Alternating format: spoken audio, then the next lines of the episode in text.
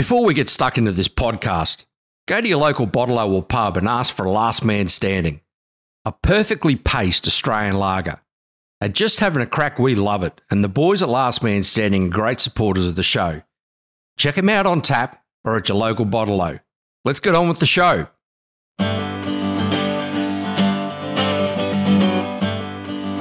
On to the Mears on this week's guest on Just Having a Crack with Banger and Blakey. Blakey, it's been fantastic to have Also Insurance on board, mate. Yeah, I know, and they specialise in business insurance as well as domestic insurance, and they take the pain out of it when you want to have a make a claim.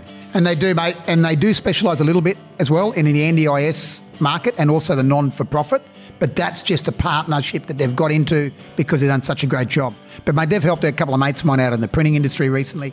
Grant is so on board with it. Yep, if you want the best cover at the best rate for your business, give Grant and the team a call at zero seven three zero four eight eight eight nine zero. Or get in touch with Blakey and I. Send us an email, give us a text, give us a ring, give us a Facebook message.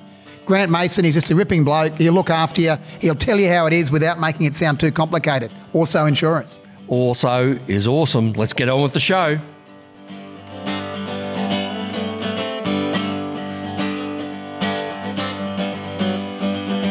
G'day and welcome to Just Having a Crack. Blakey here. I'm here with Banger as usual. How are you, Banger? Hey, Blakey. Mate, I'm good, mate. First, basically, we, we missed last week because all the COVID stuff happening. Yep. And we're, we're back early in the week this time. Yep. And, mate, I'm really looking forward to our, our podcast, man, and today I'm looking forward to it a lot. Yeah, well, it's another one of our sporting journalists who, uh, you know, has got to see a broad range of sports, but, you know, there's a ton of stories in amongst them as well. And about eighteen, eighteen hours or eighteen days of stories, and Um, I'm just thinking sports scene. I'm thinking shows like Larrikins and yep. Legends, and we'll go through it all later on, but he had, and he just had Sports Stars and Legends, and he was on Channel seven Sports Scene. Yeah. He's on the line. Peter Mears. Peter, how are you, mate? G'day, Banger. I'm very well, living in luxury up here in the sun, sunny coast. Ah, uh, God's country. God's country, all right, mate. Are you enjoying it up there? Where, where are you up there? At Mount Coolum. We came up here because our daughter was having a baby and we we're going to help out as the grandparents do, you know. And yeah. We were living quite happily at Palm Beach on the Gold Coast, yeah. where we went when the wife finished teaching. And uh, we just went, how good is this? This Sunshine Coast is fabulous. It's all like the Gold Coast used to be thirty years ago, you know. Mate, you'd so a... we found a block of land and built a house, and here we are. And you'd have a bit more in your back pocket after leaving Hedges Avenue, mate, to go to Mount Coolum, wouldn't you? We only rented down there, Blakey. We couldn't afford to rent. It's couldn't a... afford to buy. And you've got a great golf course there, Mount Coolum, too. Oh, one hundred percent. It's a little, little hidden gem. It's got yeah, a lot it of is. My balls in the water on Arman mm. Corner there. But yeah, there's a, a lot of water there. There's it's a lovely lot of... little track, isn't it? Pete, where did you grow up, mate? Is that in Sydney or in the bush? No, born at Forbes in central western New South Wales. Dad was a sheep farmer. So uh, that's where I sort of grew up till I went to boarding school because Mum and Dad split up. So when I was six, I went to boarding school down in Sydney. What school were you at in Sydney? Cranbrook School. It's a small private school in Bellevue Hill.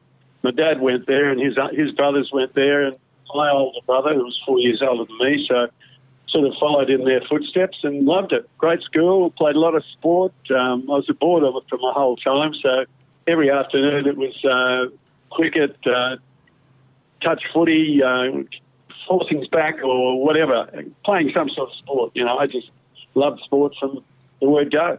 Did it, did it take you long to settle into boarding life, um, Pete?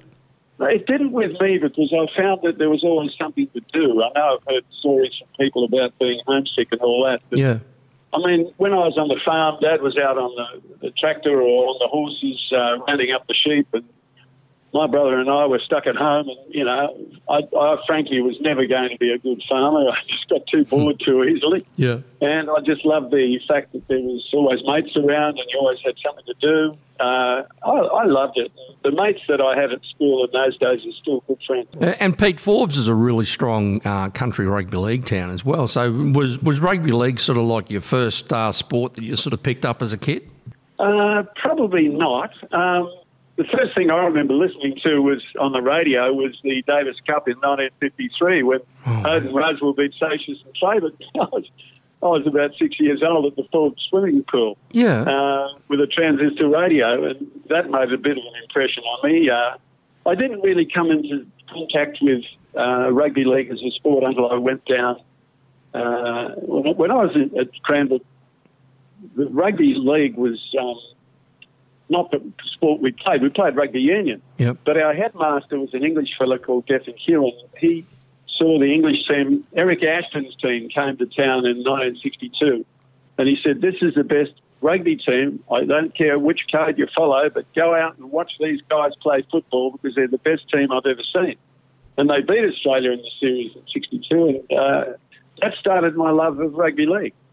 Incredible. And did you play a bit of union? I know cricket was obviously, and we'll get into that soon, was your probably one of your first loves with your tennis. But did you play union as well at school?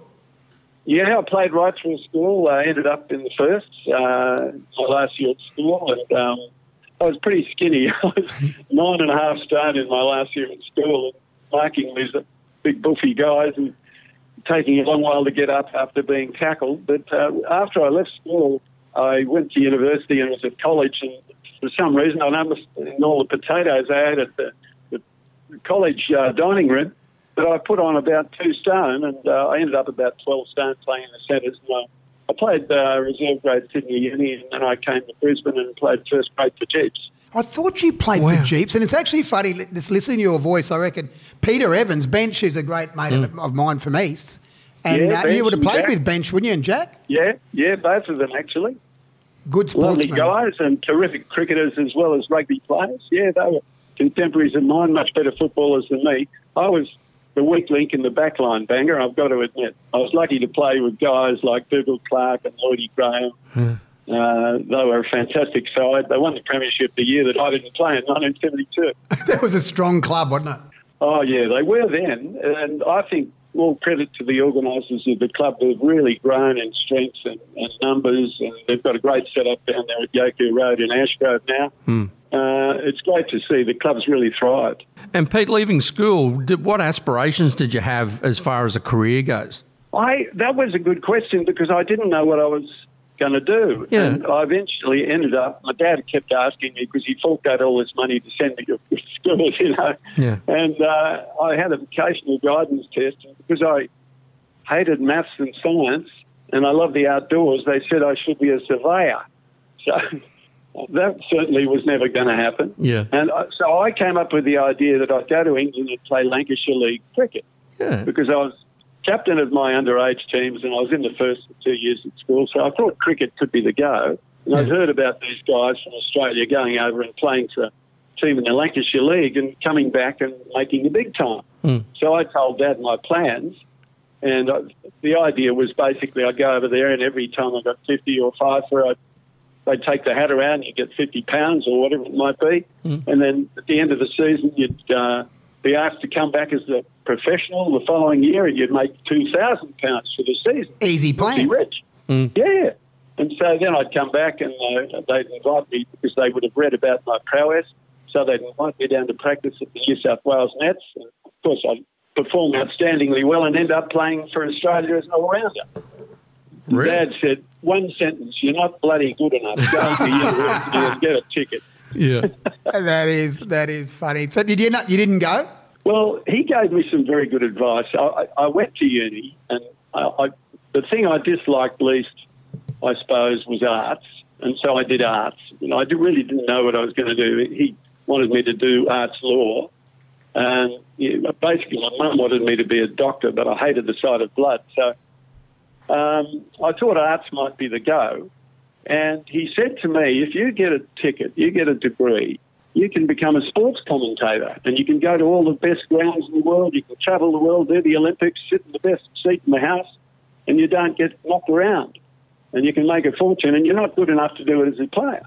So that sat in the back of my skull for a couple of years and I kept playing the sport when I was at Sydney University. I played cricket and rugby and ran a bit and Uh, Of course, when I uh, finished and uh, did law, I failed in the first year because I was always out playing golf or practicing cricket or whatever.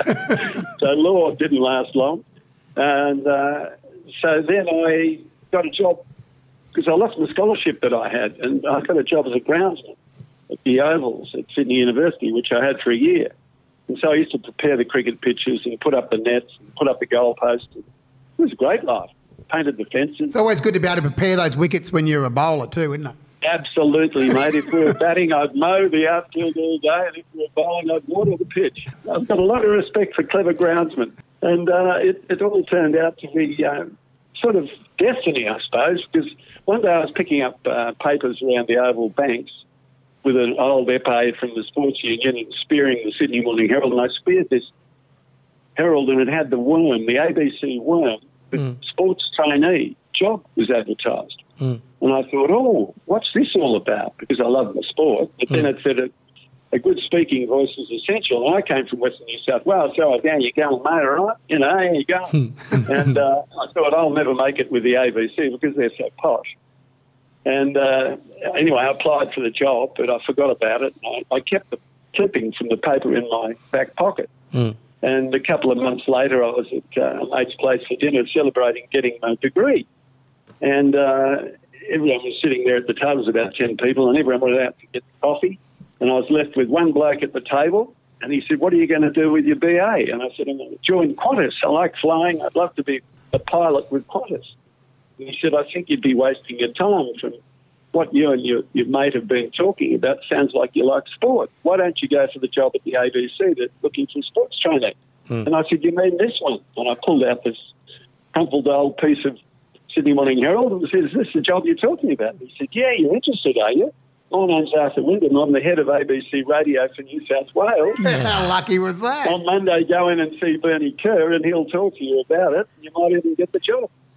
Well, bugger me dead, I got it. I don't know how. That is so cool. And so from the start, so you walk into the traineeship, you would have been working with some of the legends already of, of commentary, I suppose. Absolutely. In the same office with Alan McGilvray, Norman May, Alan Marks, John O'Reilly, Bert Oliver, Gordon Gray, Jim Orford. It was terrific. Great place to learn. We went to the pub every afternoon. I didn't learn much during the day, but I learned a lot at the pub. With those blokes? With Norman? Because, I mean, Norman loved the drink, didn't he? Oh, did he ever? And you didn't engage in a drinking bout with Norman May because nobody outdrank Nugget. Yeah. He was a legend. But, you know, just, just hearing him, uh, his knowledge was incredible. Uh, he did his homework. Uh, it might have looked like he never did any work, but he was always gazing out the windows of the A B C building in William Street in Sydney.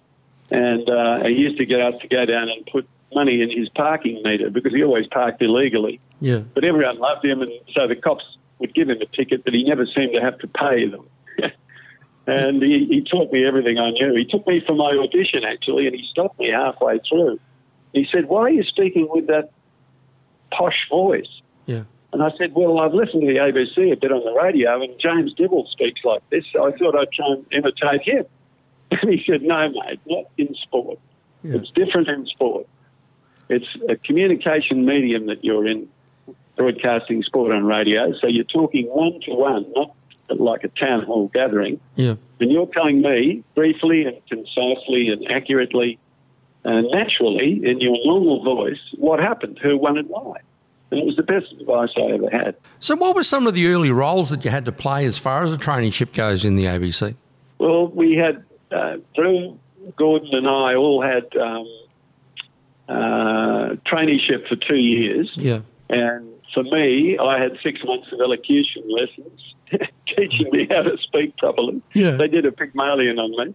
But basically, we used to write the scripts for the guys who did the programs. Mm-hmm. And, you know, we didn't get to go on air for quite a long while. I remember the first time I went on, I was so nervous. I had to rest my script against the desk microphone, which was on a little pedestal. Mm.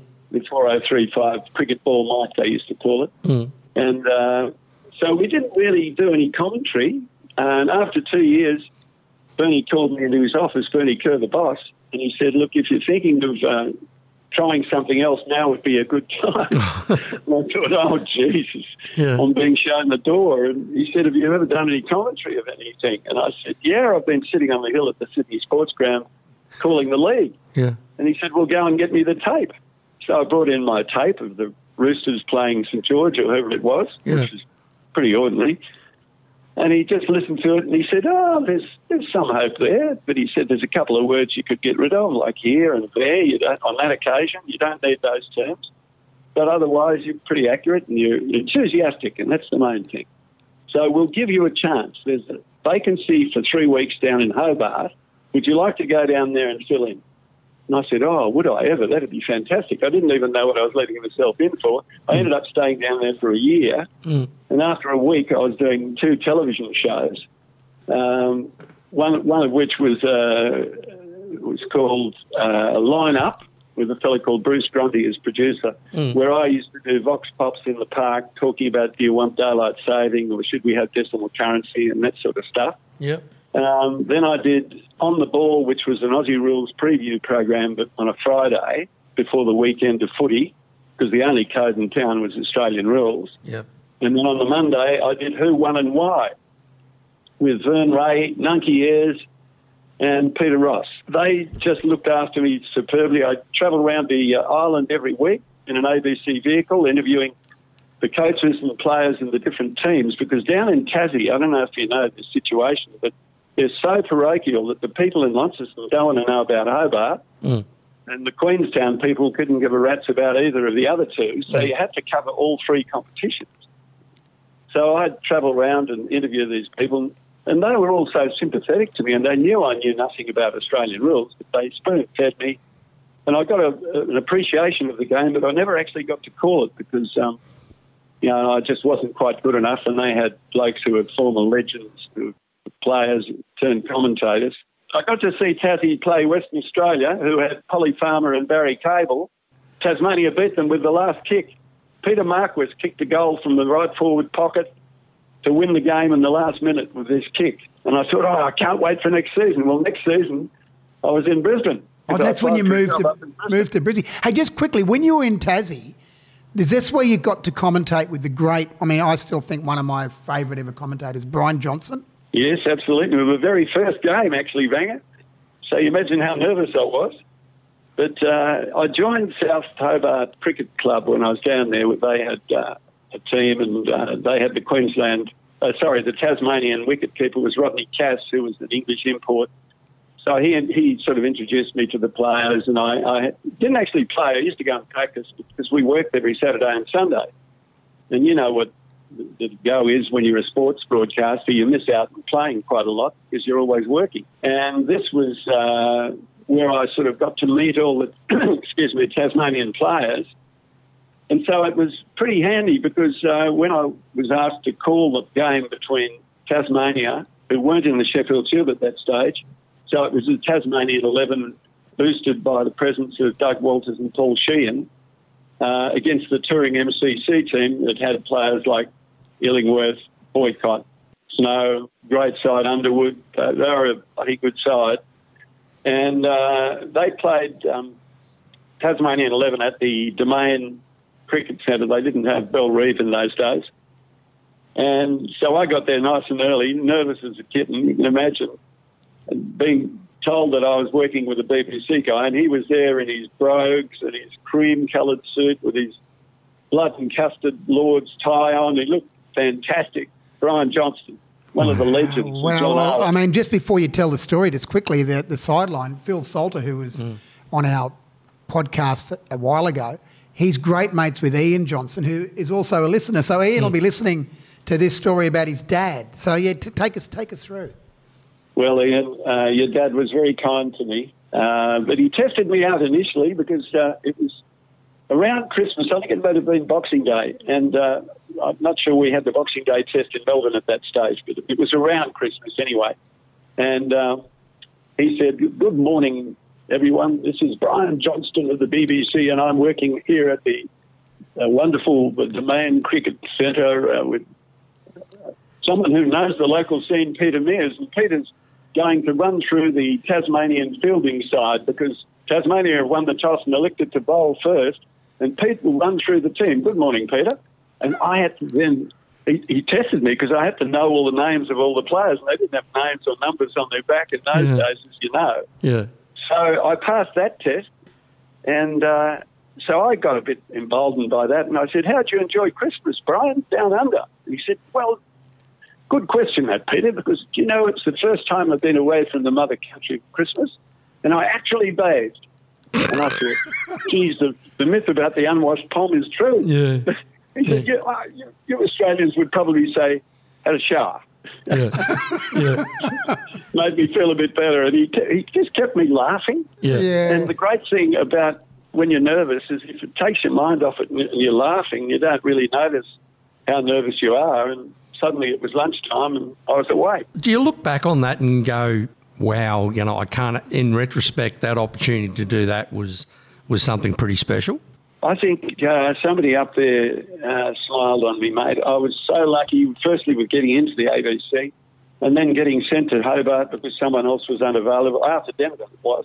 My mm. boss in Brisbane, he got sent from Brisbane to Tassie and then back to Brisbane, and that left a vacancy because Ron Royce, who was broadcasting in Brisbane, had gone into the pub business. So anyway, it was a bit of um, like chess, moving around the pieces around the board. Mm. And um, I was so lucky to you know, start off my career with Brian Johnson in the cricket, and my first ever rugby commentary was Queensland beating the British Isles in nineteen seventy-one when I first came to Brisbane. I, I was as green as grass, and the first match I ever get to call was probably the biggest upset in the history of the game, with yeah. the mighty Brisbane, British Lions being beaten by Queensland. Yeah. Uh, in their first match. And they went on to tour New Zealand and won the series three nil against the All Blacks. Mm. But Queensland beat them and I got to call it. So mm. that was a great thrill. I who with, so Peter? Lucky. Who was that with? Uh, who with? Dick Marks was my co-commentator. What a legend he is. Oh, what? Mate, look, I've got to tell you, there's a funny little anecdote that I can tell you about this. The absolute legend. Of course, you know, working with him was a thrill. And we're calling the game just on A B C radio for Queensland. And then in my headphones, I get this voice, a British voice saying, commentators, this is B B C Radio, World Service. Would you please carry on commentating, but welcome listeners throughout the British Isles. Because of the closeness of the scores, we're going to take the last five minutes of the match. So please welcome listeners. Oh, and I thought, Jesus. Wow. Yeah. And I've shut myself. Yeah. I've got headphones on it. You, you know, it's like when you hold a seashell to your ear, you hear this. Yeah. And suddenly we're on to, it seemed like the world. And so I was just speechless. I, I was struck dumb. I didn't say a word. And Dickie Marks realised what was going on and he said, well, g'day. And le- welcome to you listeners in England, because you're going to choke on your cornflakes. Queensland are beating the British Lions by nine points to three. I would Lloyd Graham's just kicked another field goal and it's twelve points to three. And the biggest upset we've ever seen is about to happen. And it did. Lloydie, so Lloydie was playing, obviously kicked the field goal. He uh, kicked two field goals. Tick, yeah. Oh, wow. And some of the other players in that side? Uh, Jules Gerasimov was sort of my hero. He yeah. was on the bench at the age of about forty. Yeah. And when he ran onto the field, he lifted the roof on the stand. Peter McLean yeah. played in that team, the brother of... Uh, Spider, Spider. The brother yep. of, yeah, Spider McLean. Mm. Um, Dave Dunworth was the prop. Peter Horton was the hooker. Well, so that's that's Rod, nineteen... Rod Houser was the halfback. Jeff McLean was on a wing. I remember Lloydie Graham at fullback. It was he would have like been a rock. Before Tony Shaw, Mark Lone, Graham yeah, Noon, just it's, before, it's just before all of those guys. Into it, they came into it seventy-two seventy-three. Lone, Shaw and McLean, the great triumvirate for Queensland, who really changed the face of rugby union in Queensland, because after ten years of thrashings by New South Wales, it got to the stage that... Um, New South Wales didn't want to play Queensland in nineteen sixty-two. Mm. Uh, so by seventy-two, seventy-three, they weren't really crowd-pleasing matches because New South Wales used to win so easily. Mm. But then these guys came along in nineteen seventy-six. Uh, Queensland won forty-two to, to nil, I think it was, forty-two to six, forty-two mm. to six. And then in nineteen seventy-nine, we beat them forty-nine nil. Mm. So that really changed the trend of uh, those interstate games. And really, those three guys put rugby union on the map. And I heard uh, Mel Johnson saying that he reckoned it was the reason that um, they got the state of origin in rugby league, because Ron McAuliffe thought that the rugby union was getting too much press because they kept winning. Mm. And the rugby league, Queensland, New South Wales, were losing. Mm. So that's interesting, that theory. I heard that terrific interview you did with Mel Johnson. Yeah, mm. thank you, mate. Thank you. Just going back to when you first came up to Brisbane, didn't you go to Toowoomba for a, a comment, commentating a rugby league game as well? Oh, yeah. an embarrassing story, actually, Banger, but I can tell you, I was uh, asked to do the Bulimba Cup uh, with uh, Toowoomba playing Ipswich. And I'd not, you've got to remember that I, even though I like rugby league, I hadn't seen any rugby league in Queensland, and let alone even in New South Wales. I only used to watch East, uh, whoever they were playing. And then I'd had a year in Hobart, not calling or playing any sport. And so I came up to Brisbane, and, and Arthur Denneman, God bless his soul, put me on uh, calling the rugby league, which I, I loved the chance to do it. But I think Cyril Connell, who's my expert commentator, sussed out that I was pretty inexperienced. And on the way up to uh, the Athletic Oval in Toowoomba, he said, yeah, he was my co-commentator. How good's that? What a legend. You wouldn't need a all legends, gentleman. All these mm. legends that you're oh, talking about, great. It's just incredible. Well, it's, I was just so lucky. And he was fantastic because he said, look, how much do you know about rugby league? And I said, not much. He said, can you name me a Queensland player? And I said, no, not one. mm. He said, oh, dear. Well, I've got some advice for you. Go into the dressing rooms before the game and have a look at the players, because it'll help your commentary. You can pick up things like, you know, a person's cut his sleeves short, or he's got a beard, or he's got flashes on his boots, because in those days everyone wore black boots, but one or two were wearing red boots or, you know, stripy boots or something like that. And just have a look at the players, because sometimes you can't see a number, and as a commentator you need to identify them. And he said, look, just between you and me, have a look at the halves, the wingers, the fullbacks, and the rest will look after themselves. You're on radio, you can tell lies. No. Pretty good advice. And so I knocked on the door of the Toowoomba dressing room, and this skinny, dark-haired guy answered the door, and I said, hello, I'm Peter Mears from A B C, I'm calling the game. And he said, my name's Wayne Bennett. The first player I ever met in Queensland was Wayne Bennett. Wow, he would have been a winger, wouldn't he? He would have been a winger then, I suppose? He was a, a skinny winger or fullback. Yep. yep. And he was quick, and he was elusive, and a bloody good player too. Played for Queensland, he played did. for Australia. Played for Australia and New Zealand, didn't he? Didn't? Yeah, he did, he did. A good player. Yeah. And so anyway, he introduced me to the Toowoomba players, and I sat in the corner and made notes, and I did the same with the Ipswich team. Hughie O'Doherty, a little baldy-headed hooker, introduced me to all the Ipswich guys. And so I'm sitting on the sideline at a card table, because we didn't have a commentary box, and there's five other commentary teams there. That's how popular rugby league was in nineteen seventy-one. And I could hear every word that Fonda Vitassa said, because he had that loud foghorn of a voice. And Billy J. Smith was on the other side of me. He'd just cut his teeth that year. And um, anyway, if I couldn't hear it, if I couldn't pick up a name, I'd take one headphone off and I'd hear Fonda Vitassa's beefy voice beefing out who the player was. And so I'd, I'd say who that player was, but I, the rest of the time I just sort of made it up, and I was getting into the, the swing of the game and feeling like I actually... Fonda's commentating for another station. Yeah, Fonda was working for four K Q, I think it was. four K Q, and you're listening and hearing him say the players. I'm on, I'm on A B C ah, four Q R. That, that is so funny. It's so good. And George Lovejoy was there, the legend, for four B H. Yeah. Uh, so oh. all, all the great commentators, Peter Gallagher was there. Uh And, you know, everyone was very friendly and helpful to me, I've got to say that. But anyway, the game's just started, and I've gone for about five minutes, and Toowoomba are pressing the Ipswich line, and it looks like they're about to score. And I'm getting excited and saying, and the ball comes out to Bennett on the wing, and he dives for the corner, and he's bundled. Oh!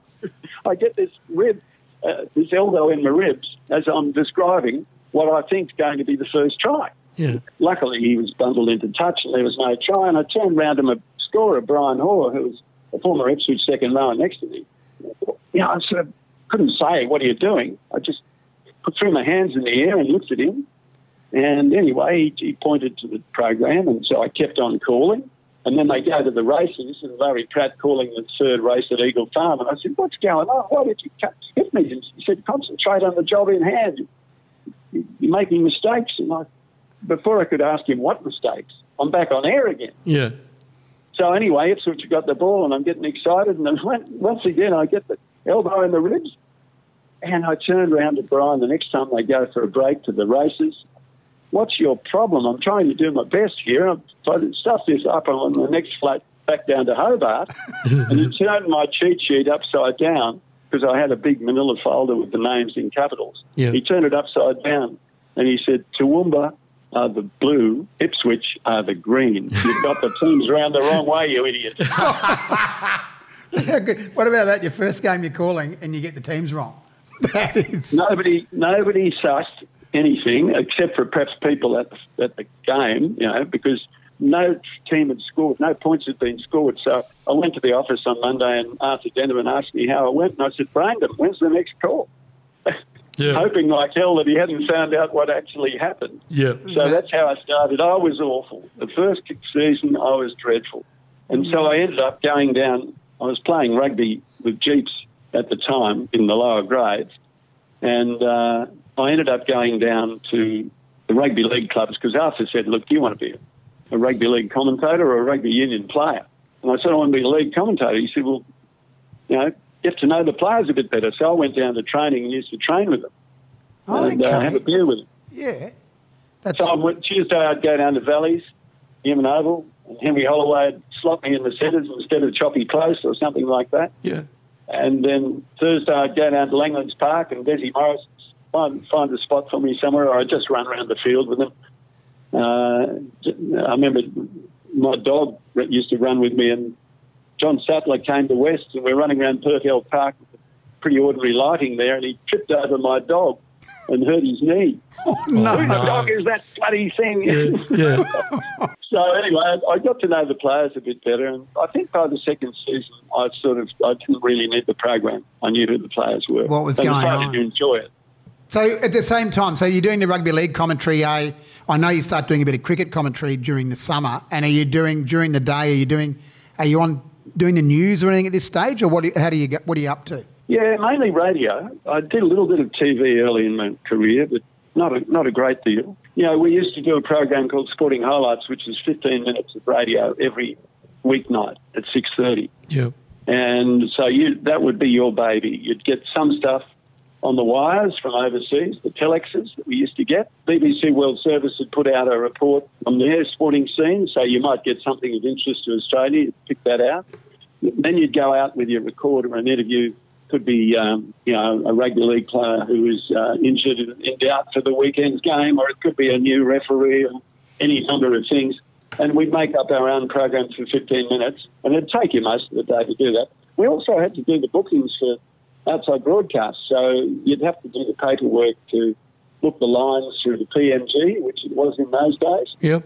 Uh, the, the microphones and all of that stuff. You'd go and stuff out the commentary position at the Brisbane Cricket Ground, you know, that sort of stuff during the day. And then on the, in the evening, you'd do your radio show and get home around seven. Pete, who were you commentating with it for the cricket and when you first started in Brisbane? Jack McLaughlin, Peter Burge, Ken Mackay. Uh, and I didn't get to do the tests in from nineteen seventy, seventy-one to, because I arrived in seventy-one. I did my first test in seventy-four five, uh, Australia versus West Indies, and I worked with Lindsay Hassett and Keith Miller and those legendary players. Oh, what about Keith Miller? I mean, working with him, but having a beer with him would be just something that I'd, you know, a lot of people would put that on their bucket list if you to do. Absolute legend and a really nice guy uh, with an extraordinary memory. Uh, he, he really inspired me, Keith. Nugget. He was another Nugget, like mm. Norman May. Mm. And he had this incredible memory. I remember going to the Adelaide Oval and he remembered the name of the gatekeeper on the first morning we arrived there. And then he remembered the tea lady's name. And th- there was a reunion of the greats in forty-eight. Bradman was there and wow. Arthur Morris and yeah. Bill Brown and Keith Miller. And, you know, Keith introduced me. I was only there having a beer with Lindsay Hassett because he'd invited me to come over to have a beer with him because he I'd lined up his pad and his pencil and his ashtray for his pipe and all that sort of stuff. Yeah. So I ended up standing amongst all these legends. And Keith Miller went round the group. There were about ten, twelve people in a circle, and not all of them were legends. And he remembered everyone's name and introduced me and brought me into the conversation. What do you think about being able to bowl three bounces and over, Pete? You're the only one among us still playing the game. What do you reckon? Yeah. And, I mean... such a, a fantastic guy, and uh, a bit like a movie star he was. He had that charisma. Mm. Did he talk about? Did he talk about anything? Did just one of the great? Did he ever talk about the war or anything like that, or not? You didn't get that opportunity, did you? He didn't like talking about the war. No, he, he look, he was a very human, humane sort of a guy. And the first morning that we checked into the hotel, he said, "Come with me, I'll show you what to do." Mm. And we went down the street uh, from the Oberoi, which was the hotel that we stayed at overlooking the Adelaide Oval, mm. just down the street at North Adelaide, North Terrace, I think it was. And there's a couple of uh, mixed businesses there. And we went into the fruit and veggie and got some fruit. And he got a couple of muesli bars or something like that. And he said, you know, you're going to have a late night, you're going to miss breakfast, you'll need this because you'll be working all day. And, yeah. you know, he just gave me little tips like that. Keep a notebook with you so you can write all your notes. Mm. Uh, he was tremendous to be with. I can tell you a funny story about him. I did the centenary test at Lord's with Keith. And we're sitting in the pavilion, in the uh, top deck of the pavilion. And Keith and Kim Hughes has hit the biggest six I've ever seen, straight down the ground and into the pot plants next to us. Mm. And I've just used every superlative that I could think of. The most amazing shot. It was Chris Old was using the second new ball, the first over with the second new ball, bowling fairly quick as he used to. Mm. And Tim Hughes went down on one knee and flat batted it like a baseball, if you can picture that, yeah. and hit it into the top deck of the pavilion. And I've just gone off. That was one of the great hundreds I've ever seen. And pity the match was washed out and it was a draw. But I've gone off, you know, this is the most superlative, brilliant shot that's ever been seen at this illustrious old ground. What do you think, Keith? And Keith nonchalantly said, well, actually, I hit three over the top during the victory series in forty-seven. Hey, Pete, just just out of curiosity, were you in the press conference when Kim Hughes announced he's retired or he's stepping down from Australian captain? I was in the second row. He almost tripped over me as he went out with tears streaming down his face. Yeah. And I knew that it was going to happen. Yep. Uh, one of our cable pullers got a whisper that he said to me, Pete, there's a press conference on, and it's going to be about Kim Hughes resigning as Australian captain. I said, oh, bull, that wouldn't happen. Yeah, uh, that's, you know, that's never going to happen. Why would he? And this guy was right, so we got a camera in there. Mm. Uh, which I, I don't know how many others, other stations had cameras in there, but I rang our producer and said, get a camera into the press room, which was just a tiny little room uh, under the members' stand at, uh, at the Gabba. Mm. And uh, Kim tried to read out a press statement, and he only got halfway through it, and he burst into tears and staggered out. And poor old A B got handed the captaincy when he didn't really want it. It was mm. a tough time for Australian cricket. It really was. I mean, he, I mean, just on the side there, I mean, they keep bringing that footage up when, you know, now even I think it's completely different than some of the reasons why people have re- resigned as Australian captain recently. But mate, he was a mate. I'm just thinking press conferences. We didn't even not even touch on that. But we're going to talk about today. You would have been in some amazing press conferences in your in your career. Oh, yeah, lots and lots of press conferences, and you always go in prepared, banger. I remember. In What year was it when Lily and me and Dad had their fight? Um, that, uh, just trying to think. We talked about it with Mel Johnson last week, weren't we? Yeah, that's right. Yeah, yeah. Oh, well, I was—I didn't call that, but I was sitting behind Alan McGilvray who did call it. Yeah. He wanted Lily kicked out of the game because he was a stickler for good behaviour, old Mac. Yeah. And um, so I was told to go down on behalf of the A B C and interview Lily and me and Dad. So I interviewed Lily. Uh, sorry, I interviewed me and Dad, and he said Lily called me Betty names. and and uh, Lily told me to F off. So uh, it was difficult because I was seen as, uh, you know, the A B C, face of the A B C sort of thing. And, uh, and Greg Chappell and Ian Chappell and those guys were all associated with Channel nine. So they didn't uh, approve of the A B C, and they didn't certainly didn't like uh, McGilvray saying that Lily should be suspended from the game. Uh, as it turned out, he got, I think, suspended for two one-day games. But I went to this press conference with Lily and me and Dad and Greg Chappell and uh, all the officials on both sides, and it was packed, you know, thirty or forty people. And I knew that before that, I, I knew the A B C version and I knew the Channel nine version, and they differed. And so, what I, I don't know if Mel told the full story, because when Lily and me and Dad clashed, Lily had none for one hundred twenty. Me and Dad was on seventy. And me and Dad was cheeky. He was a, uh, a feisty little fella. He used to give a lot of lot of cheek, mm. sledging. Mm. And Lily got pretty upset with him. And he turned the ball down to deep fine leg, sauntered down the pitch, looking over his shoulder as he, he was sort of jogging. And Lily looked across, because he was walking back to his mark on the right-hand side of the pitch, and he walked across and put himself deliberately in front of me and Dad, so that me and Dad, who was looking over his shoulder, walked into him holding his bat and hit him in the back with his bat. And Lily reacted like it was, it was a prize fighter. You know, he sparred up. And I think Lily wanted to provoke a confrontation. That's the way I saw it anyway, because he, he's the one who went across to the other side of the pitch where me and Dad was walking.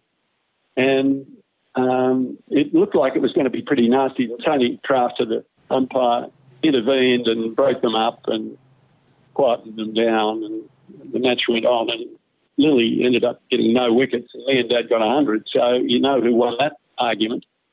But um, the next day, Lily, I was told to go and get an interview with Lily by my T V producer. He said, you, you didn't get him today, but I want you to get him, no matter what it takes, get him for, for tomorrow's program, first thing, because this is the, the big controversy everyone's talking about. So I got down to the nets. I was the first person there as we were marking out the, the pitches. And then the first person to arrive for training is D K. Yeah. And he sees me. He says, what are you doing here? And I said, well, I thought we could bury the hatchet. And, you know, I just wanted to hear your side of the story. He said, you've already made up your mind about my side of the story. If you really want to know, watch Channel nine. Piss off. And, oh, so I, I failed. And, in fact, they had a press conference, and I went along to the press conference, and I gave the A B C version because Greg Chappell stood up and he said that, you know, Lily was completely uh, faultless, that it was all me and Dad's fault, and that me and Dad should be punished and not Lily. Uh, and if anyone disagreed, he'd like to hear. And so I stood up and said, well, yeah, I disagree. You said that at a press conference, you said that? At a press conference, yeah. And, uh, well, I'd seen it with my own eyes, and all of the commentators... Good on you. I mean, that's, that's gutsy. That's brave, though. Good on you. Uh, well, mate, it cost me interviewing the Australian team for that series. They, they, wa- they banned, wanted it. Yeah, they put a, a ban on me doing interviews. Uh, so that put me in a bad position with my production producer, but I, they still kept me on as a commentator, so I still held my place.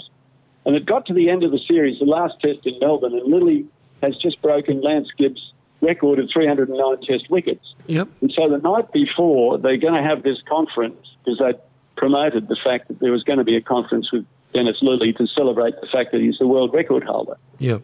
And um, so I did my homework, and I got to the press conference, and even though I'm banned, I sit in the front row, and they do the live crosses into the news because it was at six o'clock, time for the commercial news, and Channel seven, ten and nine all do their live crosses.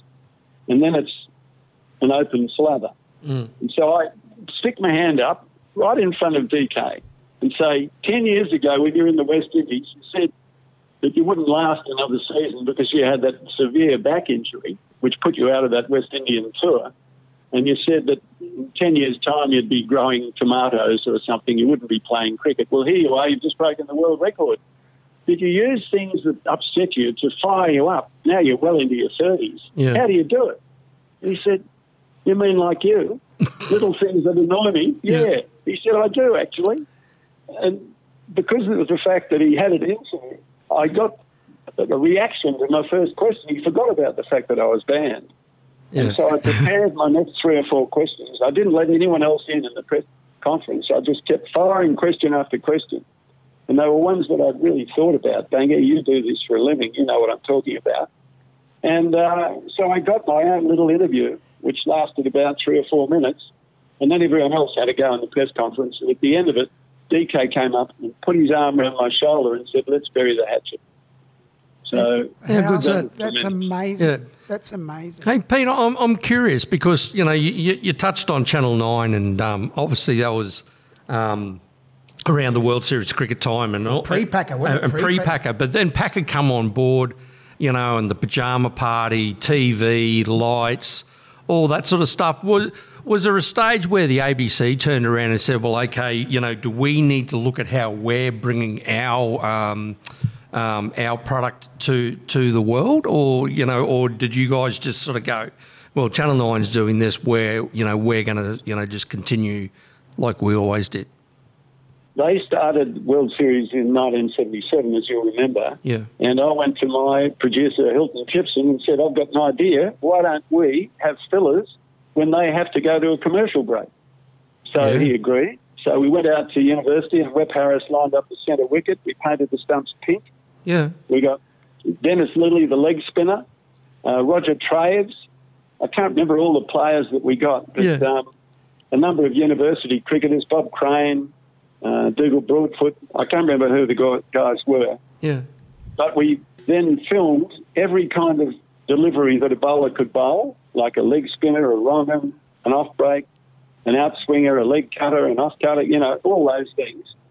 And we made little little cameos out of them. Yeah. And we also got little highlights from previous test series that lasted about one minute. Yeah. So that when Channel Channel nine were throwing to their commercial break, we would throw to one of these little fillers and we'd voice it from the commentary box. Yeah. And it worked for a couple of seasons, but um, producers changed, ideas changed. Uh, we tried to meet the, the challenge of Channel nine, but World Series cricket changed the face of the game of cricket. And I think what Kerry Packer did was great for the game. It's interesting you say that, because I think back to Channel nine, they, they had cameras at both ends. They brought that in. Was the A B C first up? Did they just did they have cameras both ends straight away, or did it take a while to go to cameras no, at both it took ends? A while. It took a while for us to to do that, to follow them.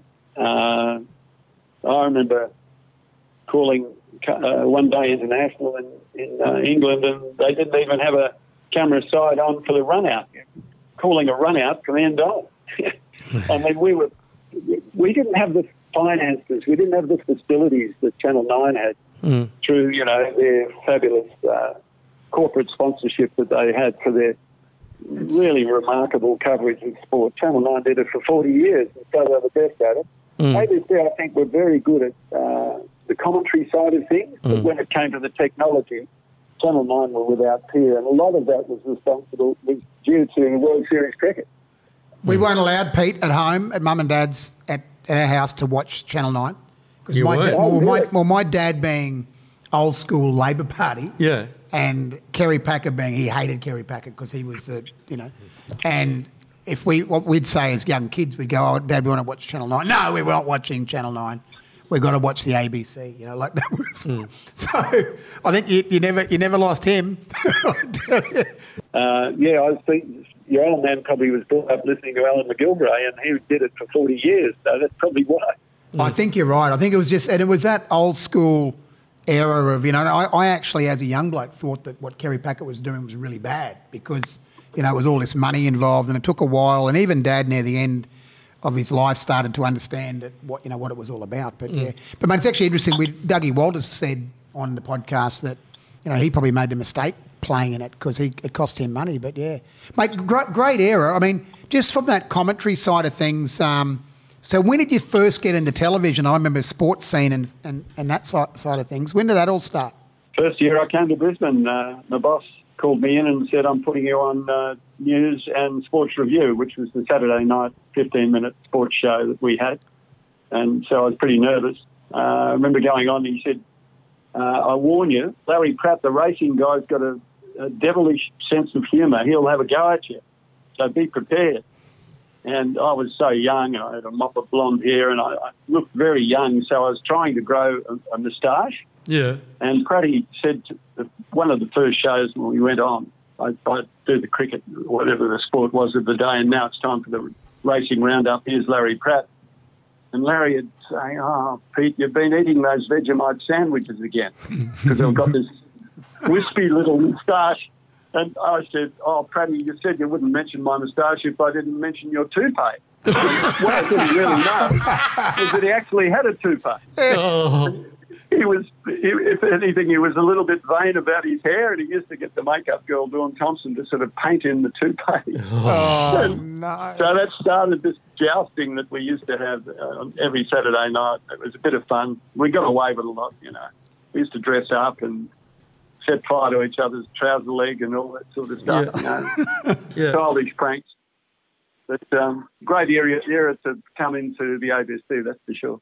How long before you went to Channel seven? I mean, you were with the A B C for how many years in Brisbane before Channel seven? And how did that come about? How was that? How did that change happen? I I went to Channel seven after they they'd, they'd tried to get me a couple of times. I said no. Um, but um, after the Commonwealth Games in nineteen eighty-two, where I was the, the compere of those games, mm. um, I got a, a serious offer. And Ian Duncan, the program manager, took me to uh, lunch at the Brisbane Club, and my wife and I, and after two bottles of red wine, we we changed our minds. Yeah. We were struggling to meet the mortgage and look after our first child. Yeah. Um, so I ended up going to Channel seven eventually in nineteen eighty-five after, what, fourteen years with A B C in Brisbane. eighty-five, okay, so it was fourteen years. Banger, it was a bit like turning pro. You know, it's a bit like going from union to league, I reckon, because commercial television, as you know, is all about sponsorship and mentioning the right people and, you know, not mentioning certain things. And I remember the first time I went in Sports Scene, I, I didn't know how to throw to a break. Yeah. The poor manager was giving me this sign. It was like breaking a stick, and I didn't know what he was on about. What? I was frowning, and eventually the... the voice from the producer comes booming through, throw to a bloody break, you fool. Yeah. Actually, I suppose just jumping in there, that would have been a good thing in a in a way from all those years of not having any advertising. You all of a sudden get a, a bit of a break in between. Well, it was it was different, you know. You just had to spruik the Patra orange juice and the Big Ben pies and you know, yeah. all that sort of stuff. Um You, you know what Sports Scene was like. Oh, mate, I loved it, mate. Sports Scene, Sports Scene was my, you know, just, Blakey. Yeah, it was fantastic. And all, I mean, just some of the names from those shows. I mean, Frank O'Callaghan, wasn't he? He was on there with you, wasn't he? And yeah, Rod Gallegos. Rod Gallegos. Wow. wow. Yeah. It was, um, there was just legends every, you know, you'd watch it and, I mean, it was better than cartoons. Yeah. yeah.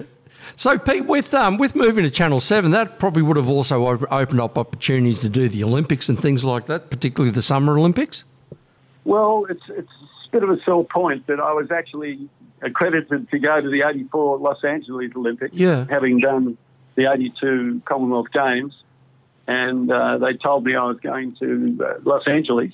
Uh, it's mainly as a compere, uh, but we only had radio rights and we right. didn't have T V rights. And they got a new girl in Sydney called Debbie Spillane. Yes. And I received a memo from uh, the head of radio via uh, Ian Whitehead, the uh, general manager of the A B C, to say that I wasn't going to Los Angeles, but they'd decided to have uh, equal opportunity, mm. or whatever the term was. Mm. And uh, Debbie Spillane was going and I wasn't going. So, Pete, was that... one of the reasons that you, that would have been a big decision for you to go to seven, wouldn't it? Because you would have been yeah. in that sense. It was. It, it had a big impact. I felt uh, I felt a bit sort of poorly treated. Hmm. Plus the money. I mean, I was on twenty-four thousand dollars a year and I was doing Olympics, not, not Olympics, but I was doing Commonwealth Games, World Championships, Test cricket, rugby league, rugby union, athletics, you name it. I was calling everything. Hmm. And twenty-four thousand dollars a year was... about half what my commercial mates were getting. Jeez. I remember going to uh, Edmonton for the Commonwealth Games in nineteen seventy-eight, my first trip away, and Gordon Bray and I went into this bar and we had these leisure suits on the A B C had given us, and they had A B C on them. And they thought we were A B C Sport America, so they gave us free meals, free drinks, you know, catered us. I mean, that's these American guys who worked in uh, media, in television, and they were on two hundred thousand dollars a year. Then, and they said, "If you come over, you come over to the States, mm. you'll brain it, you'll you know." And we try and explain to them, "No, we call a different sport every weekend. Mm. We don't specialise like you do on basketball, mm. uh, N F L, uh, baseball. You know, we it's such a different scene, but mm. the money was so different. So I went back thinking, God, well, I've got to get some more money somehow." Mm. So I managed to get a contract with Channel seven. And what was that, Pete? Can you say what your first contract with them was? Well, I can tell you it was more than double what I got at the A B C. Yeah. and uh, we were paying off our house, so it was really important to me. Yeah, absolutely. And no, and no-brainer really in that sense. But I suppose it still would have been, after all those years, there would have been a... Did they let you go with, um, you know, were they okay with it? Uh, obviously weren't happy. Yeah. Um, I met Graham White, who was the uh, acting head of the A B C, on a plane going to England. And he said, oh, why didn't you ring me? And I said, well, you've never been to Brisbane in my experience. You know, we, you live in an ivory tower down there in Sydney. You never sort of made any attempt to keep me when I wrote to the boss and said, I'm thinking of going. Mm. Uh, so, you know, I, I just felt like the A B C then had pretty poor man-handling skills. Mm. Uh, and the same thing happened when I left Channel seven, actually. Many years later in ninety-seven, I sat next to Howard Manning in a plane going to Perth to call the World Championships in swimming. Yeah. And he said, oh, why did you leave us? And I said, because you didn't give me a go. I could have called anything for you. But if you'd given me a go, I would have stayed. And that's the game, isn't it, Singer? Yeah, where, where did you go from seven? And where was that? Where did you go then? I worked for pay T V. That's uh, that's right, yeah. All over the place. Mm. Uh, you name it, I called it. That's early uh, days of pay T V too. Yeah, yeah. So I, I sent my resume around to uh, every pay T V network that I could find. And um, eventually I got picked up by E S P N in Singapore. Uh, it's a funny story, actually, because the bloke who was uh, the managing director there had played in the Journalists' Cup Rugby League, which I used to play in Sydney on a Sunday afternoon. afternoon. Yeah. It was the greatest rugby league competition. I mean, in the days that I played, you weren't allowed to train. That was one of the rules. Mm. And there were uh, teams there from, like, the Daily Mirror, A U P Telegraph, Channel nine, A B C, uh, and... the team that wasn't playing that day used to do the barbecue. Uh, we had uh, A-grade referees, uh, and they had a sin bin. I remember, this is back in nineteen sixty-eight. They, one of the guys had a sin bin. And if you threw a punch at me, you'd have to apologise. You'd have to go out uh, and sit in a chair on the sideline for five minutes. And then you'd have to buy me a beer after the game. And if you didn't do all those things, you were on the barbecue the following week. Oh, no. How good's that? Which worked really well, yeah. Mate, let's, just going back to before you went in the pay T V at seven, now that's where you did do a couple of Olympics, didn't you? Uh, I did the ninety-two Olympics mm. for Channel seven. Yep. In Barcelona, yep. Uh, where I called soccer. Yep. Uh, and I did um, whitewater canoeing. There were about ten sports, actually. It would have been well, tough too, wouldn't it? Tough doing that? Bits and pieces. Well, soccer, I'd never called soccer except for little bits and pieces on the A B C, and I'd never called a full game. So I was pretty nervous about doing it. They rang me the day before I left for Barcelona and said, can you call soccer? Because they'd overlooked soccer.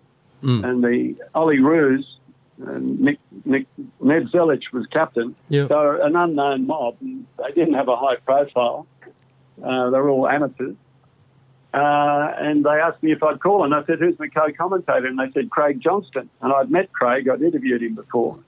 And I thought he'd talk underwater with a mouthful of marbles, say, yes, you've got me. Mm.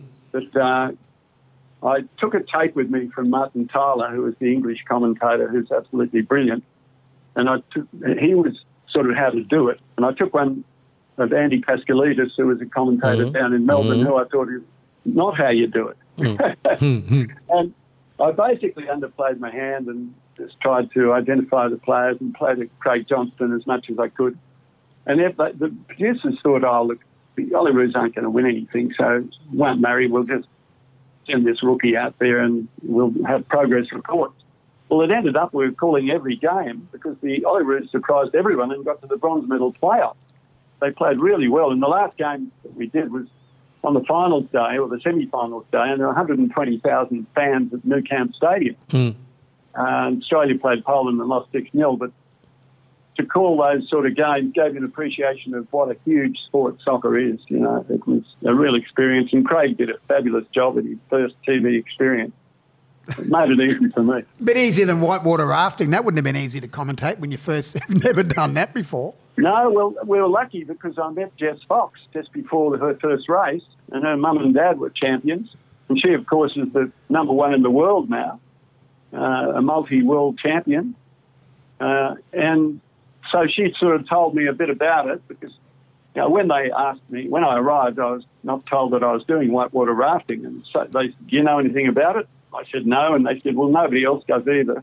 Mm-hmm. So have a go. Yeah. And it, it wasn't easy, but once you got the uh, pattern, the format of it, it's not that hard to call. Hey Pete, I'm, I'm trying to I'm trying to line up my um, my years here, but um, I remember Paddy Welsh telling a story um, when he covered the Olympics, and particularly with the European names, we were having a little bit of trouble pronouncing and whatnot. And it, they'd always have a filler name by the name of Helmet Washing. Mate, was that uh, oh, yeah. was that going yeah. around with you? Yeah, yeah, I knew that one. No, not it wasn't around when I did ninety-two. Uh, not that I can remember, but I knew the apocryphal story that Forday used to tell about yeah. helmet busting. Yeah. yeah. Uh, but actually, um, the, the funny thing with the Australian team was that they had Blagojevich and Markovsky and Zelich and all these unpronounceable names. Yeah. And the only Anglo-Saxon name was Thompson, Eddie Thompson, the yeah. coach, yeah. and he had an un. an unintelligible Scottish accent. I couldn't understand a word he said. But, you know, I, I met Ned Blagoje, uh, Ned Zelich and Milan Blagojevich, and they were, g'day, mate, how are you? Now, I used to go on the bus to training and to games and things with them and got to know them. And uh, you're right about the unpronounceable names. Oh, it's, that, it's something you just have to practice. Yeah, That would have been hard. That would have been hard. Mate, so going through all of that, so when you get out of seven and you, you join E S, go through E S P N. What year did you start doing the Sports Stars and Legends show? Because I'd love that. And there was, what, seventy-two of them you ended up doing? Yeah, yeah. I started doing that um, with a producer from a company called Eurocam in Sydney, Greg Walker, who approached me to do some sports interviews. And I didn't realise that it, it, was a, it was a pilot. And the first one we did was Ian Healy. Mm. Oh, Healy was at first. Okay. Yeah. Yeah, we did it out at Bottomley Park. and uh, oh, No, hang on, no, it wasn't Bottomley. It was Moston Oval in Sydney. We did the pilot. Yeah. And Hills was so good, he gave us half a day of his time and didn't ask for a fee. And he's an absolute legend, not just as a player, but as a bloke. He sure is. Uh, and that uh, pilot got us the contract with Fox Sports. It was fairly early days at Fox Sports. Let me see, it was about ninety-eight, I mm. would have thought. Mm. And uh, Fox were looking for programs, and this was a very cheap format. It was a, an armchair chat with very little pictures. The first season we did fourteen programs, we lost money yeah. because we tried to put pictures in. You know, mm. like I did David Campese down at his sports shop at Cir- Circular Quay, mm. and I put in pictures of him playing for the uh, Australian Wallabies and the Barbarians and got pictures from all over the place, but you have to pay for those things. Mm. And we ended up sort of coming out on the, the debit sheet as losing. Mm. So for the second season, we just started doing interviews in the armchair chat in a, a couple of comfortable armchairs that were well lit. And the people were so interesting that they carried it for half an hour. And we never got complaints about the fact that there weren't moving pictures. So the formula worked. Uh, I did it for five years. Uh, it looked like it was going to fold after about one year. Mm. Fox said, we want some real superstar. So they said, if you can get someone like Greg Norman or Pat Rafter, we'll keep the show going. I tried Pat, and his manager, his brother Steve, said no. But I tried Greg Norman, and through his manager, I eventually managed to get him. Uh, it was Frank Williams, who used to be his manager until uh, Greg left and went to America. Mm. And I rang, I got the number in America, and I rang his manager in America, whose name escapes me now, and he just said, no, Greg's too busy. Hasn't mm. got time to do that sort of thing. Mm. And, you know, I thought, well, that's the end of it. And I rang Frank Williams and he said, look, you live in Brisbane, don't you? He's coming to Brisbane for the P G A at Royal Queensland next month. Mm. So why don't you ask him yourself mm. if he'll do an interview? Mm. I said, oh, that's a great idea if you think.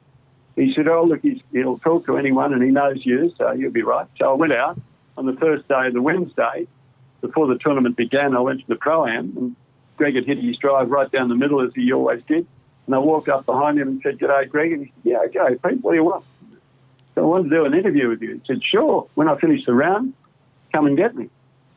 I said, no, this is your whole life story. I'll need at least an hour of your time. Mm. You get makeup and hair and lighting and, you know, it's, it's a big deal. We can do it in the boardroom here at R Q if you like. And he said, mate, when do you want to do it? And I said, well, how about when the tournament finishes? What about Monday morning? And he said, I'm flying back in my own plane. I'm flying the plane out on Monday morning to go back to Florida.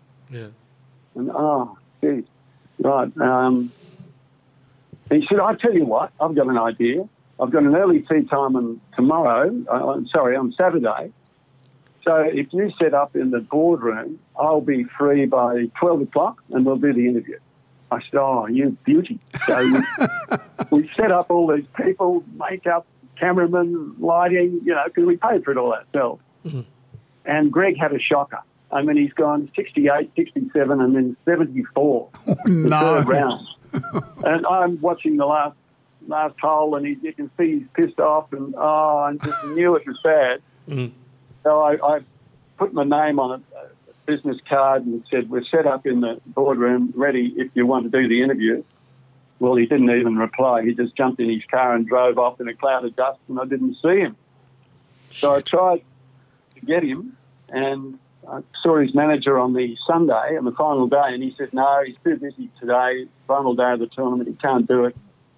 And so I, I just wrote a little note to him and faxed it to him. Mm-hmm. And about a week later, I'm at home in bed, and I hear the fax machine, the, you know, as the, the noise the fax machine used mm, to make, mm, that funny noise. Mm. And I go out, and it's a note from Greg from uh, the Regent Hotel in Perth. I'm at the Regent. I'm available. Uh, how about three o'clock tomorrow afternoon if you want to do the interview? I'm in bloody Brisbane, and my producer's in Sydney. So I rang my producer and he said, right, jump on the next plane to Sydney and you and I are flying to Perth straight away and we're going to book into the next room to pick Greg Norman. Yeah. Because we have to get him, to, otherwise the show's gone down the googler. Yeah. Just so jumping in, jumping in Pete, next... Pete, just jumping in there, we at the yeah. time when he didn't, I know he has a seventy-four, you would have been pretty annoyed, wouldn't you? You've set up, you've set everything up to do the interview and yeah. you said he'd do it. And... Yeah, yeah. Mate, you get used to it in the game. Yeah, true, uh, true. People true. change their minds.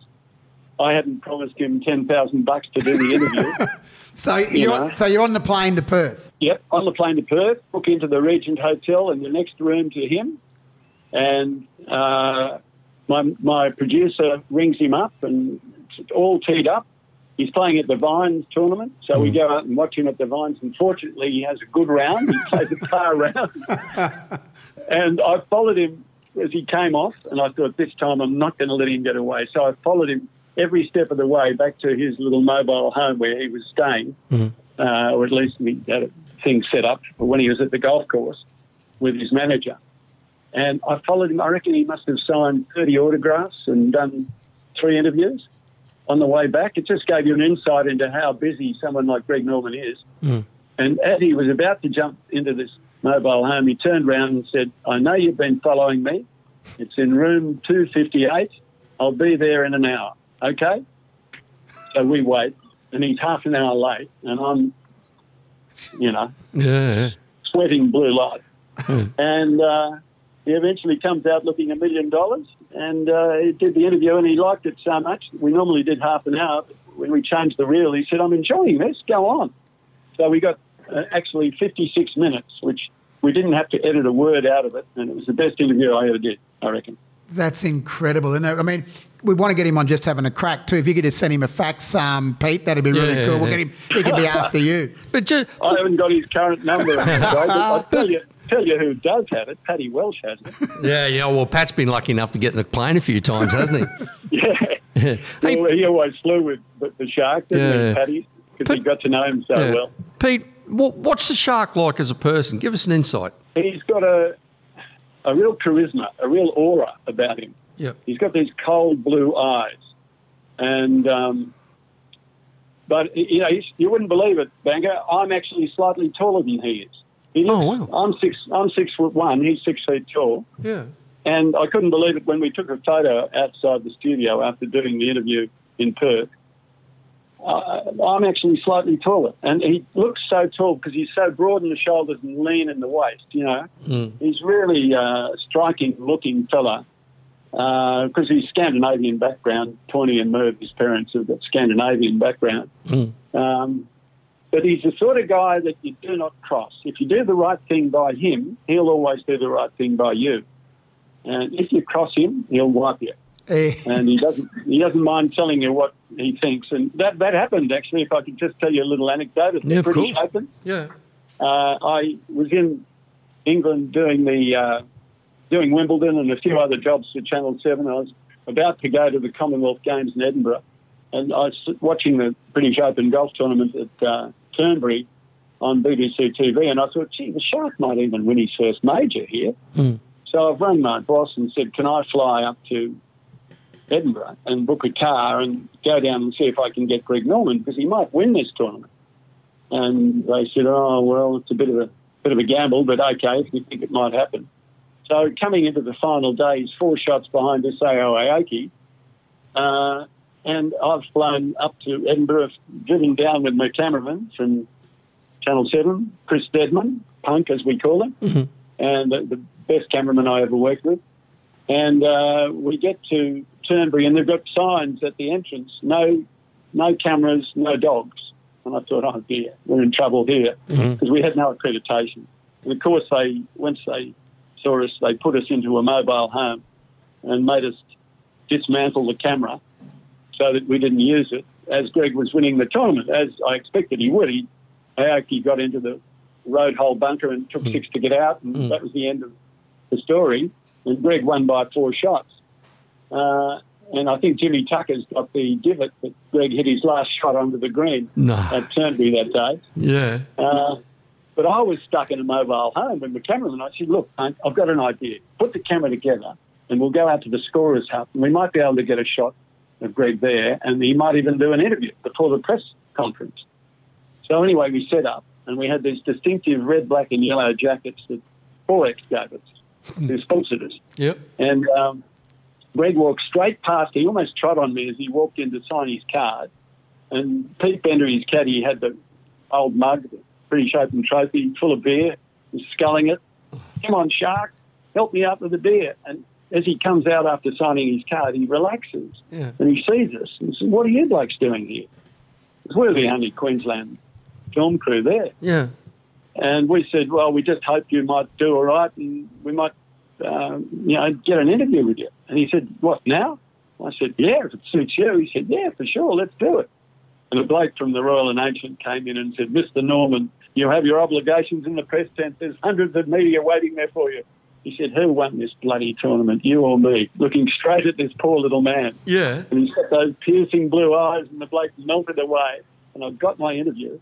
It's great interview. He just looked at the camera and said, look, I've got the monkey off my back now. Stick with me. This is going to be the first of many.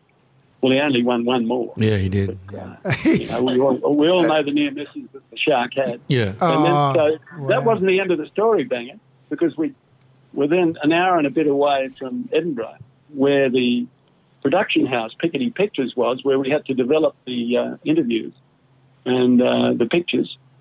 And uh, send them up in the satellite to get back to Channel seven at midnight. And so, anyway, there's bumper-to-bumper traffic. So I went up and asked the cop if he could help us. And he said, yeah, follow me. So I got our little rented Ford Laser up onto the grass and we went out to the main road and the cop gave us a motorbike escort all the way down, passing all these cars. And he said, you're on your own now. So I flogged the car as fast as I could go to try and get to Edinburgh in time. I've got to the outskirts of the city, not knowing where Pickety Pictures is, because we didn't have Google Maps in those days. Mm. And um, I got heard the siren of a, a Range Rover behind me, and we got booked for speeding. So the last thing I needed was a hold-up. Mm. I said to this bloke, this is uh, the friendly games, do you reckon you could show us where Pickety Pictures is? And his mate wanted to book us, but he said, oh, who cares, look on, let's have a bit of fun. So they took us down Prince Street, the main street of Edinburgh, with the lights flashing and the siren blaring. And we got us to pick, Pickety Pictures right on midnight, took the tape up, and the bloke said to me, right, give me your uh, media pass and your licence because you blokes are going to pay for this. And he had a real straight face. And then he wrote his name on the back of my media pass. And he said, the name's Jock. Next time, give us a ring and we'll give you an escort because we haven't had so much fun for years. How good's that? That's funny. How good's that? And it was the lead. It was the lead story on all the Channel Seven news the next night. The next so. night. Okay. Unbelievable. Yeah. So, um, Pete, you, li- you like this one too? Just quickly, whether we put this in the podcast or not, Johnny Salter, the before mentioned, he played under fourteen rugby league for North Queensland with Greg Norman. Oh, serious? Yeah, we're up at we're, really? we're up at Coolum one year. We'd all had a few beers, all the boys, mm. at, when the Hyatt, when the P G A was at the Coolum. And anyhow, Greg Norman's in the bar about one a.m. in the corner after it, and Johnny's there with us. And Johnny says, I played rugby league with that bloke. I said, I'll go and get him. Mm. So I walked over to Greg Norman. I said, excuse me, Greg, you remember Johnny Salter? He says, yeah, I played rugby league with him. He says, tell him to come and have a beer. So I went back to Johnny and I said, the shark said, come and have a beer. He said, tell the shark to come to me. So I go back oh, to the well, shark. He was, a, he was a bit of a legend in his own time, wasn't he, Johnny Salter? No, he'd had a million. League, cricket. He'd had a couple of beers. I went back to the shark and I went, mate, you got to go to him. And he says, no. He said, I'm hiding in this corner trying to hide from blokes like you that are drunk. So Johnny ended up having a yarn to him, went over to him. And, mate, they oh, chatted okay. for ages about the old days and, and that sort of thing. Yeah. Mate, who who else did you get on the show that you remember? In seventy-two shows, obviously, Heels first up, Greg Norman. Are there any others? I mean, they were all legends, but are there any others that you just went, wow? Oh, you name them. Uh, Wally, of course. Oh. Mm. I did Wally, and uh, the first time we did the interview, you know how hard to get he was in those days, at oh. the peak of his fame. And the, the tape was faulty, and uh, there was a lawnmower going next door to his house, and it sort of drowned out the sound of the interviews.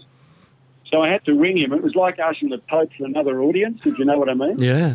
And uh, while he could be difficult at times, but he was so good, and uh, we did it at Stuart Home Chapel, Stuart Home School oh, wow. up on Mount yeah, Cooper. Yeah, yeah, yeah.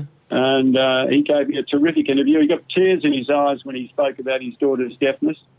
That was a memorable one. Uh, David Campese was a great hero of mine in rugby. Uh, Alan Border. Um, I did Ron Clark, the great runner, wow. before he died. Oh, yeah. uh, wow. And, and, Pete, did you do it at, like, it wasn't always studio, was it, by the sounds of it? You had to go to them a lot of the time. Yeah, well, we did A B in his um, backyard, sitting uh, in the hot sun, which wasn't the ideal place to do an interview. Um, we, That was a bit of a problem in the early days, so we came across a, an innovative way of doing it. Uh, I was part owner of a sports bar called Adrenaline in Charlotte oh, Street. Oh, no, yeah, I know it all too we're, well. We were just talking about this yesterday with Pete and I. And you, blokes, you blokes would have been there. Oh, yeah, um, mate, we kept you afloat. Out about three a.m. yeah, yeah, shit. But uh, it was a great venue, and it looked terrific when it was clean and tidy and there were no people in there, so yeah. we lit it really well and had two comfortable armchairs, and that became the venue for quite a few of the interviews. Yeah, right. But a lot of the time I'd go to, like, Sydney and get a hotel room and, uh, oh, some funny stories. Uh, that you probably can't repeat, some of them. Well, would you believe that Nick Parr-Jones and Greg Matthews were best mates? No, no, I wouldn't. I wouldn't. no, no, nor did I. I. I thought they were polar opposites yeah. in personality and behaviour. And I did Nick Parr-Jones, and then, no, I, I did Greg Matthews first in this hotel room at Darling Harbour. And uh, he, he won, I didn't pay any money for any of these interviews, just used goodwill, hopefully. And I gave him fifty bucks and said, go and shout yourself a drink. Mm. He said, I'm waiting for a mate. So here, here's fifty bucks. And he came back halfway through the interview with Nick Parr-Jones and said, I've spent the fifty, can you give me another fifty? Mm. And then after the interview, he and Nick, who was in a three-piece suit working at a stockbroking firm, went down with Greg, who had a Led Zeppelin shirt and leather, black leather boots on, mm. and the two of them got on the drink together. And it just amazed me. I, I just never thought those two would go together. Would have been a glass of red, wouldn't there, with Nick Parr-Jones? He loves his red wine, doesn't he? Yeah, he's a lovely guy. I don't know if you've met him. Yeah, but, I have. Uh, I've actually interviewed him. He's a, he's a, he's a good guy, actually. He's a fantastic guy. Mm. A good player, too. Yeah.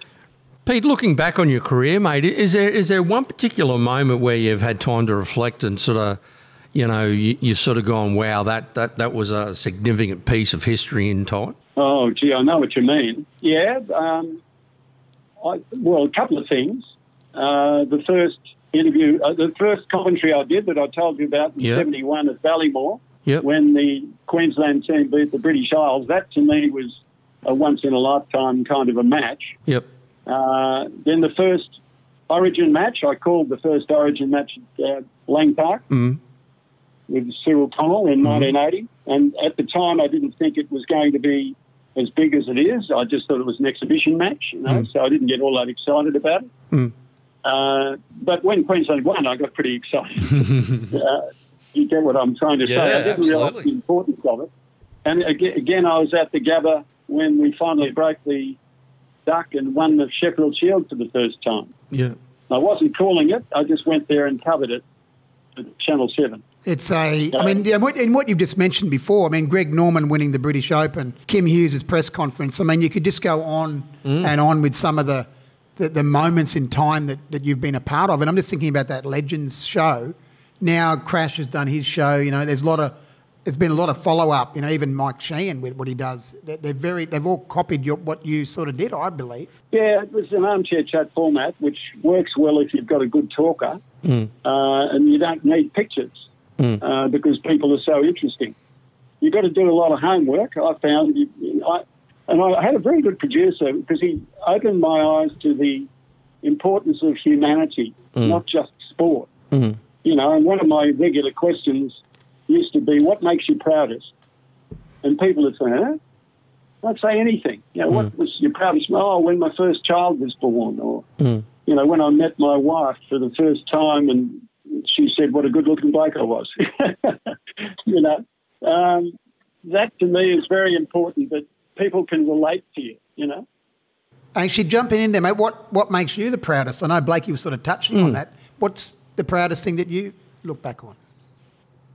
In my career doing the eighty-two Brisbane Commonwealth Games as the anchorman, uh, I worked one hundred sixty-two hours in front of live in live T V, yeah. uh, and it was it rated fifty-six, so it was the highest rating program recorded at that stage.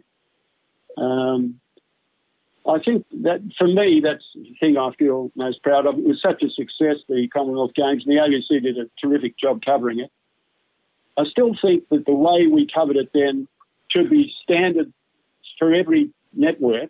Because, like, I went to the uh, Barcelona Olympics ten years later, and they didn't do, Channel seven didn't do what A B C did in eighty-two, which was to go all over the world and interview potential medalists and package little profiles of them. So we had Don Quarry running on the sand in Jamaica, saying, hey, man, why would I not be fast when I've got this background? And uh, Daley Thompson in the rain in Manchester, you know, uh, Rob Perrella on the greens at uh, Stones Corner, you know, playing lawn bowls. Um, the marathon, the marathon. What at the marathon? Yeah. We were drinking beers. Yeah, well, I was drinking beers on Corrie Drive. I was working for Leo Burnett Advertising, and at seven a.m. we're drinking beers watching Robbie De Castella run past. Oh, wasn't that fantastic? And we we did stuff with him. Uh, I ran with him around uh, the university uh, in the joggers, and we stopped and sat on a park bench. And I said, what are your tactics going to be? And he said, well, they're going to come out fast at me. I know that, but I'll get them on the hills around Saint Lucia. And this, he knew that was going to happen, and it did, with Ikanga and Chihanga, the two Tanzanians. And he made up more ground than anyone in the history of the event uh, to win it, in front of his home crowd, of course, and it, it, it eventuated just as he predicted it would. So I was very lucky to be in that situation. Mate, writing has become a big part of your life. I mean, I, I've been reading your book last night on commentators. I mean, just incredible who you've met and worked with. Yeah, you sort of get uh, used to rubbing shoulders with the the great, and, uh, you know, uh, fame is an amazing thing. Um You know, like I, I once had a beer with Mick Jagger uh, at Lord's, uh, which, you know, if I hadn't been with the A B C and in my job and told to go and get somebody who liked cricket, I wouldn't have ever met him. Mm. But he was drinking with the Australian guys, uh, Dougie Walters, uh, Kerry O'Keefe and Gary Gilmore. Mm. And, uh, you know, I managed to have a bit of a chat to him, and he was very interesting. He said he played cricket for his local village team, but he was hopeless. He used to arrive last, jump over the fence so nobody annoyed him. He'd bat number eleven. He'd have one over at the end of the innings, and he'd jump in his car and drive home. And I said, who'd want to be famous? Who'd want to be Mick Jagger? And I said, wait. I said, why are you down here in the bar, the Warner stand, when Jerry Hall, your wife's up in the members having champagne? And he said, because I've been banned for smoking marijuana. What happened? Oh, no. No, because he, he comes to Australia, didn't he? He used to come to Australia and catch up with D K and Tomo, didn't he, and all those guys? Mate, so so with the books, um, you've you've actually got a new one coming out too. Yeah, it's uh, it's certainly different. It's my first novel. It's called Long Shot, and it's about a cricketer being assassinated when he's batting at, in a test match at the Sydney Cricket Ground. Uh, he's a young South African guy who's a superstar in the making, but yep. he gets killed because of the money that's being wagered by the gamblers. And then it's a uh, sort of thriller, uh, murder mystery type thing to try and catch the killers. And it's coming. It's being uh, published in London in the next couple of months, but I can't give you a date for the release, but it's called Long Shot. It's got a cricket theme, obviously. Mate, just to finish, I mean, some of the other things looking back on, on your life in, in the media, and is there anything else there that we've we might have missed? Um. One of the things that I suppose we haven't touched on, uh, because I was a mad keen sportsman, and I haven't just liked watching sport in my life, I've liked competing. Mm. I still play a lot of tennis, and um, I've done my back. I can't play my beloved golf anymore. But um, because I worked every weekend in public holiday, I used to take time off when I got holidays to go on cricket trips. Mm-hmm. So I went um, pretty well... Not not all the cricket-playing countries. I've never been to Pakistan, but I've been to most of the others and played cricket with teams of varying standards, but been lucky enough to play against a few test players. Um, went to India in nineteen seventy and played at all the test grounds. Uh, went on a world tour in um, nineteen seventy-nine, and we played in seven countries in seven weeks. Uh, Gordon Bray was on that trip. Yeah. Uh, Went to Barbados, uh, the U K several times, in New Zealand. You know, just very lucky, playing in places like China, Holland. Uh, and it kept my interest in the game going. The last time I played really was in France, where I was doing a Rugby World Cup uh, spectators trip on a bus. And uh, we played a cricket match. And there were blokes there. Like Greg Matthews played, but there was an American who had never seen a game of cricket, let alone played it. He was a baseballer. And that's the aspect of my life that uh, I consider is sort of unusual and satisfying for me. It's been a lot of fun. So, mate, you're up on the Sunshine Coast now. You're a do- you're a doting granddad. Um, would you consider yourself a retired journalist, or would you consider yourself a novelist now? Uh, I never retire. I'll never retire while I can still write or yep. talk. Yep. Um, I'm available for anything. I got asked to do a big function for T U T Sport last week, and uh, it was an all-day event, and I got to interview some of the old-time sports stars. So I really enjoyed that. I, I love uh, being challenged. Hey, Peter, mate, it's been so good to, to get you on and talk about your career and your life, and it's a, it's a bloody honour, actually, because you were... You, even though you're a journalist, you're a bit of a legend to blokes like Blake and oh, I growing up. Yeah, absolutely. And, uh, this is a real thrill. Real thrill, mate. In Thank you. Lunchtime, mate. That's all. No, mate, but really do appreciate you coming on, mate, and, and thank you very much. Thank you, Banger. Thanks, Blakey. It's uh, been a great pleasure coming on, and I'll listen to your show every time now. Hi, you've been listening to Just Having a Crack. If you enjoyed this podcast, please make sure you jump across to our Facebook page and like our Facebook page, and more importantly, like the podcast on your favourite podcast app. That's correct, mate. I, I'm getting my head around this, Blakey, because I am a complete Luddite. Yeah. But now to work out subscribe, podcast station, people say to me, how do we listen to the podcast? Bang, and I go, well, you go to go into the podcast app, yeah, and then you put in there Just Having a Crack. Yep. Correct? Spelled H A V I N. Yes. Ha- having a crack, and you hit subscribe. Yep. And they all come up.